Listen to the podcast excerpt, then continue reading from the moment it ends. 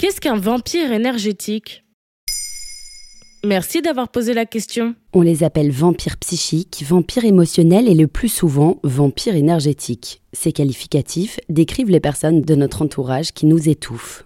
Et en réalité, on peut aisément les ranger dans la catégorie des personnalités toxiques. Et quelles sont les spécificités des vampires énergétiques ? Le concept est théorisé par le psychiatre français Stéphane Clerget et popularisé dans un ouvrage en 2018.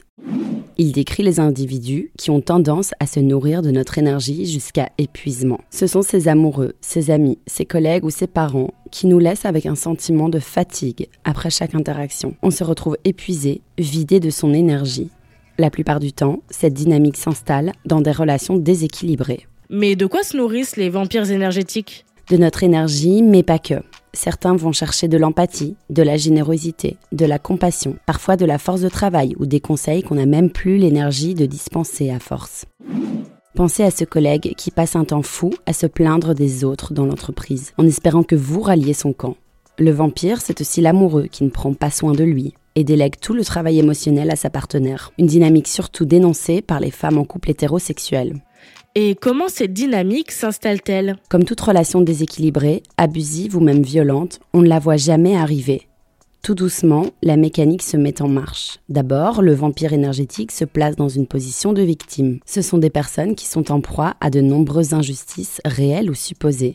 Elles vont chercher du soutien chez des partenaires, intimes ou de travail, dont elles savent la gentillesse et la générosité. C'est le début de l'engrenage. Le vampire sent bien qu'il peut se déposer chez sa proie. Ça tombe bien, les proies des vampires ont souvent tendance à vouloir sauver leurs proches. Elles sautent à pieds joints dans la relation pour aider l'autre. Et le piège se referme. Les vampires sentent qu'ils attirent la pitié de leur proie, ce qui ne signifie pas qu'il ne faut plus montrer d'empathie, simplement qu'il faut pouvoir doser. Comment se prémunir des vampires alors ? Dans un premier temps, il s'agit de les reconnaître. Si vos conseils restent inaudibles, que c'est encore la faute des autres, vous êtes en présence d'un vampire émotionnel. Il peut aussi s'agir de personnalités au profil ultra-dépendant, des individus qui sont incapables de trouver sérénité ou bonheur par eux-mêmes. Ils et elles manquent d'autonomie affective ou de confiance en eux.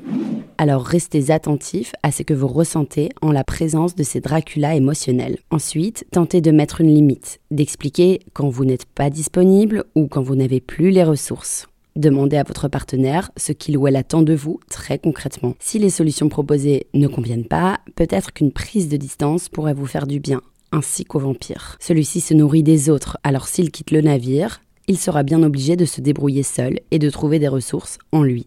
Voilà ce que sont les vampires énergétiques. Maintenant, vous savez, un épisode écrit et réalisé par Johanna Cincinatis. Ce podcast est disponible sur toutes les plateformes audio.